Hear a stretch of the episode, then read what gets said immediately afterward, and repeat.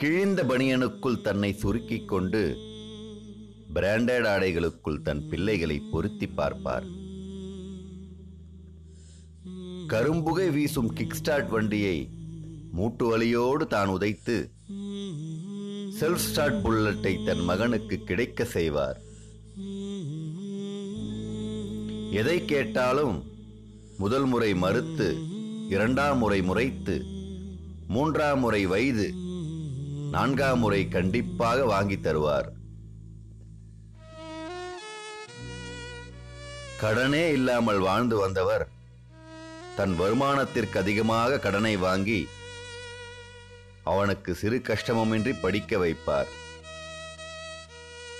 படித்து முடித்து நல்ல வேலையில் சேர்ந்த பின் தான் வாங்கும் ஓய்வூதியத்திற்கு கணக்கு கேட்கும் அதே பிள்ளையை புன்னகையுடன் கடந்தும் செல்வார்.